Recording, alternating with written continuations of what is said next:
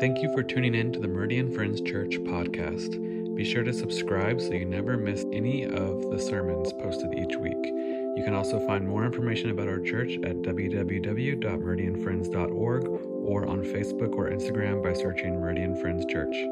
Now, enjoy the sermon. I'm going to invite you to turn with the Bible to Matthew chapter 5. And I want to continue with part 7 of our series on the Beatitudes. And we're looking today specifically at Jesus' words Blessed are the peacemakers, for they will be called the children, the sons and daughters of God. A question was asked earlier in the service, one that I've been thinking about a little bit with a bit of shame. What silly things did you fight about with your siblings growing up? And for me, and for the brother closest to me in age, two and a half years apart, it was countless, a countless number of things. I mean, for instance, which cushion of the couch we sat on, and who had to sit in the middle between cushions, and which car seat it was, and which dessert was bigger, and it just never ended whether you crossed my space on and on. He touched me. He touched me first. And Jesus said, Blessed are the peacemakers. What a challenge for us. Because as we grow up, it's not necessarily the same kinds of things, but human nature is still the same for us as adults. Know, one of the interesting things about sibling rivalries is that we tend to get over them, I believe, because we have to share the same house with that person at the end of the day. And you just sort of have to work it out somehow and keep moving forward. But as we become adults, if we let conflict go unresolved, if we don't deal with things, if we don't lovingly confront and discuss and, and work things through and forgive, we don't have to go into the same house, as it were, the same night, and it becomes more complicated. And time isn't always the healer of all wounds, wouldn't you agree? Peacemaking is something that God calls us to do. He calls us to this life together of mending fences. So, as I begin this message, I want to invite you to think about somebody that perhaps you feel some conflict with. I know that that's not a fun thing to think about in church, but I honestly believe church is the best time to think about it because hopefully your blood pressure is not raised at this moment and you're not in the heat of an argument that I'm interrupting with this sermon. Maybe I am. but this is the time to draw back and to say, Jesus, what would you say to me about the relationships that I really struggle with in my life? I just finished a series of messages. I started them in January. Uh, there was a five week series on conflict resolution. And so I'm not going to go too deeply into all of that, but what's the difference between forgiveness and reconciliation and all those difficult things we're called to do? And I'd encourage you to look at that resource online if that would be helpful for you. But this morning, I want to talk about Jesus' words, blessed are the peacemakers, as part of this series. And as we open to Matthew and chapter 5, we know that what we're looking at is the introduction to the Sermon on the Mount. This is the, the central part of Jesus' teaching, and the Beatitudes are a summary, if you will. They weave their way all through the rest of the Sermon of the Mount. Uh, Sermon on the Mount. This is a summary of what Jesus prioritized in terms of teaching for us. So, with that, would you stand with me as you're able? And I'd like us to read once more what Jesus had to say about living in this world and at the kingdom at the same time. Now, when Jesus saw the crowds, he went up on a mountainside and sat down. His disciples came to him and he began to teach them. He said, Blessed are the poor in spirit, for theirs is the kingdom of heaven. And blessed are those who mourn, they will be comforted. Blessed are the meek, for they will inherit the earth. Blessed are those who hunger and thirst for righteousness, for they will be filled. Blessed are the merciful for they will be shown mercy. Blessed are the pure in heart, for they will see God. Blessed are the peacemakers, for they will be called children of God. Blessed are those who are persecuted because of righteousness, for theirs is the kingdom of heaven. Blessed are you when people insult you, persecute you, and falsely say all kinds of evil against you because of me. Rejoice and be glad, because great is your reward in heaven, for in the same way they persecuted the prophets who were before you. Lord, and may we be even partially as faithful as your prophets, that we may somehow be blessed because we stand for you. In Jesus' name we pray. Amen. Amen. This is the word of the Lord. And I am so very, very thankful. I want to share with you three different lessons that I think rise from these simple words of peace making in the scripture and God's attached promise to it that somehow the world's going to recognize the family resemblance. You'll be called sons and daughters of God if you are this kind of a person in your daily life, if you're a person who makes peace. The first thing that I think I want to say about this is, is simply Jesus is describing peace in this way. He's describing peace as a goal, he's describing peace as something to be pursued. Notice, of course, Jesus says peacemakers. In the Greek, this is a compound word. Eirene is a word for peace that's used commonly in the New Testament. Uh, peace, Eirene has to do with God's reign. It has to do with kingdom living, the reign of Jesus, the kingdom of Jesus in our lives. His territory isn't geography, his territory is our hearts. So the reign of Jesus is a reign of peace. I was just thinking about that while we were worshiping this morning. And beautiful lyrics. And David, thank you for sharing your heart with us and musicians for sharing your time, your energy, your gifts. The, they, are, they have gone way above and beyond. uh, all of our musicians. Uh, Lynn Smith was in there uh, on the keyboard in the fellowship hall as well. Uh, as you shared your heart with us about worship and, and why it's so important, you said that sometimes, the, oftentimes, I guess all the time, these lyrics share your heart. You're choosing songs that reflect where you're coming from. And you were talking about God being a good, good father. And then in the song, it says he's perfect in everything that he does. I was just thinking about that.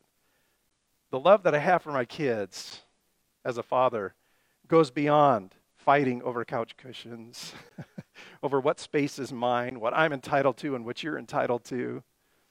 Something happens, I mentioned this last week, when you become a parent, your, your heart just expands and it grows in a way that you just can't understand. So, for God to reveal himself as Father to us.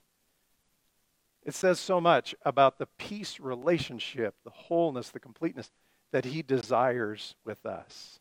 So notice it's a compound word. It's peace and it's peace makers. It's something that is not passive. At the outset, when the United States first entered World War I, the president of Columbia University sent out a questionnaire to all of his staff, and he asked the, the faculty what they proposed to do to help out with the war effort for World War I. And one faculty member simply wrote, Mind my own business. And this, of course, was a pacifist on the staff of Columbia University at this time. Well, that may be something that a pacifist does, but that is not something that a peacemaker does. And I think we need to think about the difference. Jesus said, Blessed are those who are peacemakers. He's not describing a disposition of being a peaceful person. Notice the Beatitude does not say, Blessed are the peaceful. He's talking about an action. He's saying, Blessed are those who make peace, who incorporate this into their lives in some way that initiates peace where there's brokenness. Peacemaking. What is our role in peacemaking? The scripture describes peace this way. 1 Peter 3 says, Seek peace and pursue it. Do you see that? We're, we're not just going to back up and do nothing to provoke and say that we're peacemakers. That, that's a good step, by the way. But it's not everything. Blessed are those who make peace, who, who pursue it. The author of Hebrews says, Make every effort to live at peace with everyone. And there's some irony in these First Peter words and in these Hebrew words. The same word is used there for pursue and make every effort. And often that word in the Greek is has a negative connotation. So, in other words, you're attacking something, you're, you're going after something. You know, the people who were the first readers and hearers of these words in the first century were people who were being persecuted, who were being attacked. And honestly, I, I think the authors had this in mind. They were turning the tables. They were saying, look, you're persecuted and you're attacked. And if you want to attack something in retaliation, attack peace. Think about that. This is Jesus' way. It's not to turn around and to attack our persecutors. It's not to turn around and retaliate and be violent against those who are violent against us. But instead, make this your goal, make this your pursuit. There's something for you and I to do with this to initiate making peace. In the fifth century, the monk Telemachus, who had been living by himself in the desert, trying to devote himself to God, decided that he really couldn't serve God without serving other people. He abandoned his life of solitude and he traveled to the city of Rome, arriving just in time to watch a victory celebration where Gothic prisoners were being forced to battle one another to death as gladiators. Ironically, Rome considered itself a Christian city by this time, but the churches emptied to see this bloody spectacle. Now, when the monk, Telemachus, who decided that his call in life to follow Jesus, his call to be a peacemaker, was more than just withdrawing, but getting into the arena, when the monk saw the crowd of 80,000 roaring from the blood of the two gladiators as they fought each other, he was horrified. Do you know what happens? Are you familiar with Telemachus? Telemachus leapt into the arena and placed himself between the two gladiators, pleading with them to stop the conflict. Furious over the delay in their entertainment, the spectators stoned Telemachus to death. Three days later, the emperor declared him a martyr and did away with the gladiatorial contests for good. Peacemaking. Not just somehow assuming that it's our job to withdraw and not be involved, but peacemaking that is costly for us. I think this is why we bristle at, well, we bristle at all these. Have we seen that? We bristle at all of these Beatitudes. They're all so difficult for us. Jesus, what do you mean? I'm happy when I'm sad, and when I'm mourning, then I'm really full. And what does that mean? We bristle at peacemaking because we know fundamentally that peacemaking is costly. We know that peacemaking is difficult. We, we know that it's going to demand something from us. And I mentioned this, I just find myself saying it over and over in these Beatitudes that there are many fans of Jesus, but not many followers of Jesus. And that maybe, you know, we assume people don't follow Jesus because they don't understand what Jesus is asking for, but maybe they don't follow Jesus because they do understand what Jesus is asking for. He's saying if anyone would come after me, he must deny himself, take up his cross, and follow me. Peacemaking, whatever else it is, it's a goal and it's a pursuit.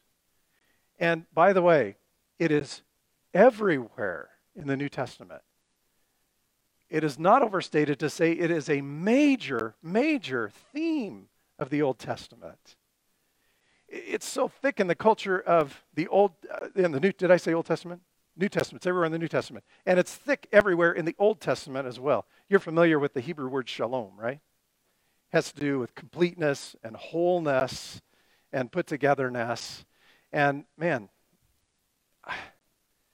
it's like what's happened since COVID is like the opposite of shalom. Am I right? Everything feels disconnected Everything feels scattered. Everything feels in disarray. Nothing necessarily in the world feels like peace. And, and I want to say to the church, church, this is our chance because there's a lot of things to be put back together right now. There's a lot of hearts that know that they're hungry, that they're empty, that they're needy. And, and we're not called to just be on the sidelines and avoid provoking other people and saying, therefore, we're peacemakers because we're not like those people who are provoking other people. We're called to somehow step into the arena when we know it's going to cost us something to absorb the penalty of what's going on here. Are you with me? Peace is a goal to be pursued. In fact, it's something to be attacked in the word of Scripture, ironically. Attack peace. Second thing I see here is that, oh, by the way, Mark 9:50. It's really interesting stuff. Mark 9:50, Jesus says, you know, we've really lost our influence in this world that we're trying to impact, our saltiness, uh, if somehow we lose who we are as Christians. He says, Have salt among yourselves and be at peace with each other. It's just interesting to me. I just want to leave this point with this one statement. It's interesting to me that Jesus is not saying, Be at peace with gladiators, be at peace with the government, be at, be at peace with your enemies. How about just starting with each other, disciples? Maybe the gladiators aren't our arena. Maybe it's not as big and global and dramatic as that in your life today. But can't we all think of somebody that we know of where the relationship needs our investment and our care and our work in our personal lives? I just like how Jesus narrows the focus. Yeah, you want to be salt to the whole earth. You want to be light to the whole earth. You want to be a witness to everybody. But how about just getting along with each other? Isn't that a great start? I think it does start with our siblings, doesn't it? I think it does start with the person next to you in the row, whomever that is that you're close to in life. It starts right there. I like to say, if it doesn't work at home, don't export it, right? So, church, if we can't figure out this peacemaking thing by ourselves, let's not advertise it outside of the world to be salt of the world. Okay. It's a goal to be pursued for sure. Peace is also an offer to be received. As I was looking at peace passages, I found something really interesting in Matthew chapter 10, just a few pages later. And here's Jesus he's sending out his disciples to be salty in the earth, to be light. He's sending them out in Matthew 10. And in verse 12, he says this so, so you're going out with the message now, right? You are exporting it. He says, you, as you enter a given home, give it your greeting. By the way, what, what is the greeting they would have given in Hebrew? Shalom, right? Give it your greeting. So this is this is good manners, by the way. This is what everybody did, as they said shalom. But I think Jesus is doing more than teaching good manners here. He says, Give it your shalom. If the home is deserving, let your shalom rest on it. Isn't that an interesting phrase? Have you ever noticed that? Now, if the home is deserving, let your shalom rest on it. If it's not, let your peace return to you. Now, this is the one you're familiar with. If anyone is not if anyone will not welcome you or listen to your words, leave that home or town and shake the dust off your feet. That's, that's the phrase we're more used to, right? So if somebody's not going to accept the message of the gospel, it's okay to move on. It's their choice. Do what you can as a peacemaker. We're trying to reconcile people to God. Do what you can. But it's not up to you completely to make peace. Do you know that? We can do everything that we can do, and still, it may not have the result that we wish we could see. And I love this picture of Jesus saying, freely give. Be the one who steps out there and takes the risk. And give that home, give those people your peace. Let them see it, let them hear it, let them understand. That's the message. By the way, the message that the disciples have as they go out there is not, you guys go make peace. It's you guys receive peace. Are you with me? Honestly, that's what we're trying to promote in the world is encouraging others to receive the peace of God. Jesus already made the peace, right? Just, just a side note. So, as peacemakers, we, we go out there with a message. We go to a home, and let's say they don't receive it, Jesus says. He actually says they're not worthy of your shalom. So let your peace return to you. And what I couldn't help but think of is the, a dove as a symbol of peace. Now, a dove's been a symbol of peace actually for thousands of years. Uh, church historians, all the way back to 300 years, had, had associated peace with a dove. And of course, it goes back to Genesis. We know that uh, Noah built the ark and rescued humanity and God's creation through animals and all this. And, and after so much time of this curse that God put on the earth of the flood, he sends a dove out because God says that, you know, land's going to dry up, so send this dove out. So he sends a dove out. And when the dove finally comes back with an, what is it? An olive branch. And actually, in the Hebrew, it's, a, it's an olive leaf, but somehow in the Greek, it's a branch. So, but it doesn't sound the same to extend the olive leaf, so we'll go with the branch. We know culturally that's what we've gotten used to. But he comes back with a part of the olive tree, and what does that show? There's dry ground out there. But what does it show? It shows that God's punishment for sin is, is forgiven. And there's peace. And God promises with the rainbow never again to exact that punishment against the earth, which we all deserve. And so it's God's peace making. And of course, the dove is a symbol of Jesus' baptism of the Holy Spirit. What I couldn't help think of when, when, when Jesus said these words if, if the home is accepting and worthy, let your peace, your shalom, rest on it. And if it isn't, let your peace return to you. And what I thought of was this dove returning. When we make a plea to other people for peace, when we sacrificially do our part, humbly, and we know we've done that, we've done everything we can in kindness and sincerity and love in serving someone else for that relationship, and they reject it. I love this picture that it's okay for that dove to come back if it doesn't have any place to land to come back to you. And shalom does mean wholeness, it means completeness. And isn't there an incompleteness in our heart, in our emotions, in our soul? Isn't there an incompleteness when our relationships are fractured? Isn't there an incompleteness when we know the Holy Spirit is saying, There's something I need to do and I don't do it? There's no shalom, there's no peace. We are, we are to release, we're, we're to give, we're to offer our peace outside of ourselves. And then it's up to that one or that group if it's going to be received. And I wonder if we couldn't just, I don't know, somehow enjoy the peace of God regardless of someone else's response to it. And just know that when we prayerfully have done every, every, everything we can, make every effort to live at peace with everyone, all these absolute terms in Scripture, when we've done all that, when, when we've made it our goal and we've pursued it and we've released it, we've let the dove fly and it's painful to let it go. And, and when we offer that peace on someone else, I, I wonder if if even though they don't accept it, you could let God bring that peace back.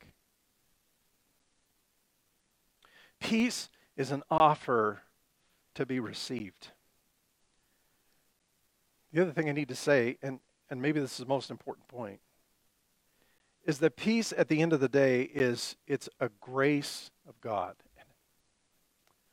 I'm so thankful because I don't think it's in any of us, in our humanness and our fallen, sinful condition, to be all that we want to be in terms of peacemakers. I, it's just, we fall really short of shalom in this world. Have you noticed? And, and it's not just the world around the church, it's the church. It's you and me. It's siblings. They like to fight with each other over the dumbest things. And so often, the argument, we don't even remember what the issue was over time. It's, it's just, we don't even remember. Because we just know that we're carrying bitterness in our heart. We're, we're, we do not have shalom. We don't have the peace that Jesus offers to us. And so I'm so thankful to stand before you here today and tell you that God is the initiator of any permanent peace. You, you can be a wonderful negotiator. I mean, even in the Middle East, in, in, in great, huge racial conflict, any kind of situation, you can have wonderful technique. But peacemaking is not about technique, it's about Jesus Christ coming into this world in the flesh and bearing and absorbing as a peacemaker, stepping into the arena and absorbing the penalty of sin. God the Father vindicated Christ in his resurrection. And Christ is alive and he's risen. And he offers freely. He's done everything that a peacemaker needs to do. Someone in a small group a couple weeks ago mentioned that these eight Beatitudes are really eight descriptions of the life Jesus lived. This is a really interesting way to think about the Beatitudes. And I think that's right. Jesus did everything that was needed to make peace in this world. And it's a matter of whether we choose to receive the peace that Christ is offering. Did you know that today is seven weeks past our Easter resurrection celebration? Did you know that? This time seemed to move fast. In some ways it does. Sometimes it just creeps along, and other times it's like, wait a minute. So today on the traditional church calendar, it's known as Pentecost Sunday. And we've gone all the way through this season of Easter. Did you know Easter tide is, well, really seven weeks long? First week of Easter is Easter. So now we're entering a different season. And I chose this series on the Beatitudes with this in mind. What, what difference does it make that Jesus is risen? He wants to rule and reign in our lives right now. Eternal life begins as we receive the gift that he offers us so freely as a peacemaker. And, and he longs to, to be the Lord of our lives, to, for us to surrender and to live into this kind of experience and this kind of reality and this kind of life, even here and now. That's, that's what Jesus longs for us. And he makes that offer to us. Have you accepted the gift Jesus offers? There's nothing any of us can do to make peace with God in and of our own payment plan of being good enough. The other part of good, good Father is you're perfect in all your ways. You're perfect in all of your ways. And He chooses us to be daughters and sons and to so live into this calling that we're given to be people who receive peace and who offer peace. But it all starts with the grace of God Himself. We don't deserve it. It's, it's the only way to fill this reservoir that, that we can hope to be a channel to give it out to somebody else.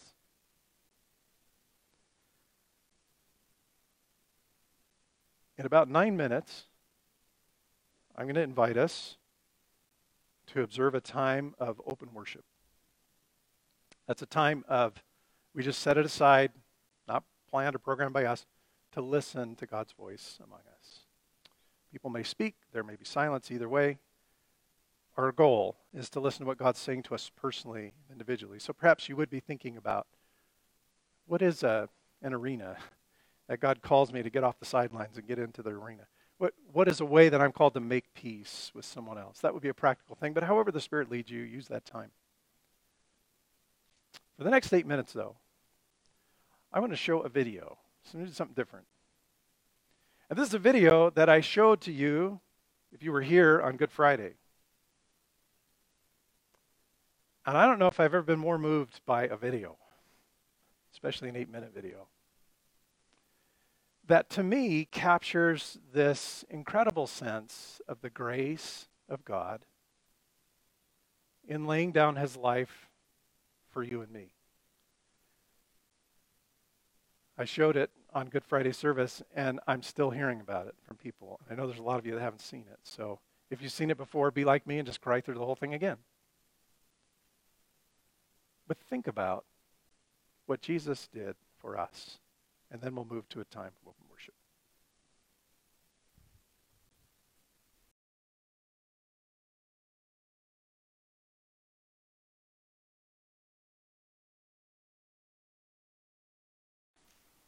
whatever lack of peace we brought to this place. We confess that all of our hope is in you.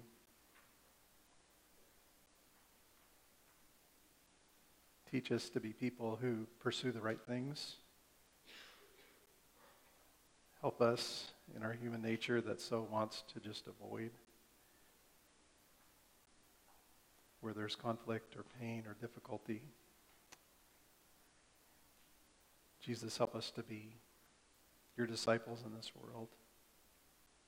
Help us to resemble our Father, who is our ultimate peacemaker. In Jesus' name we ask.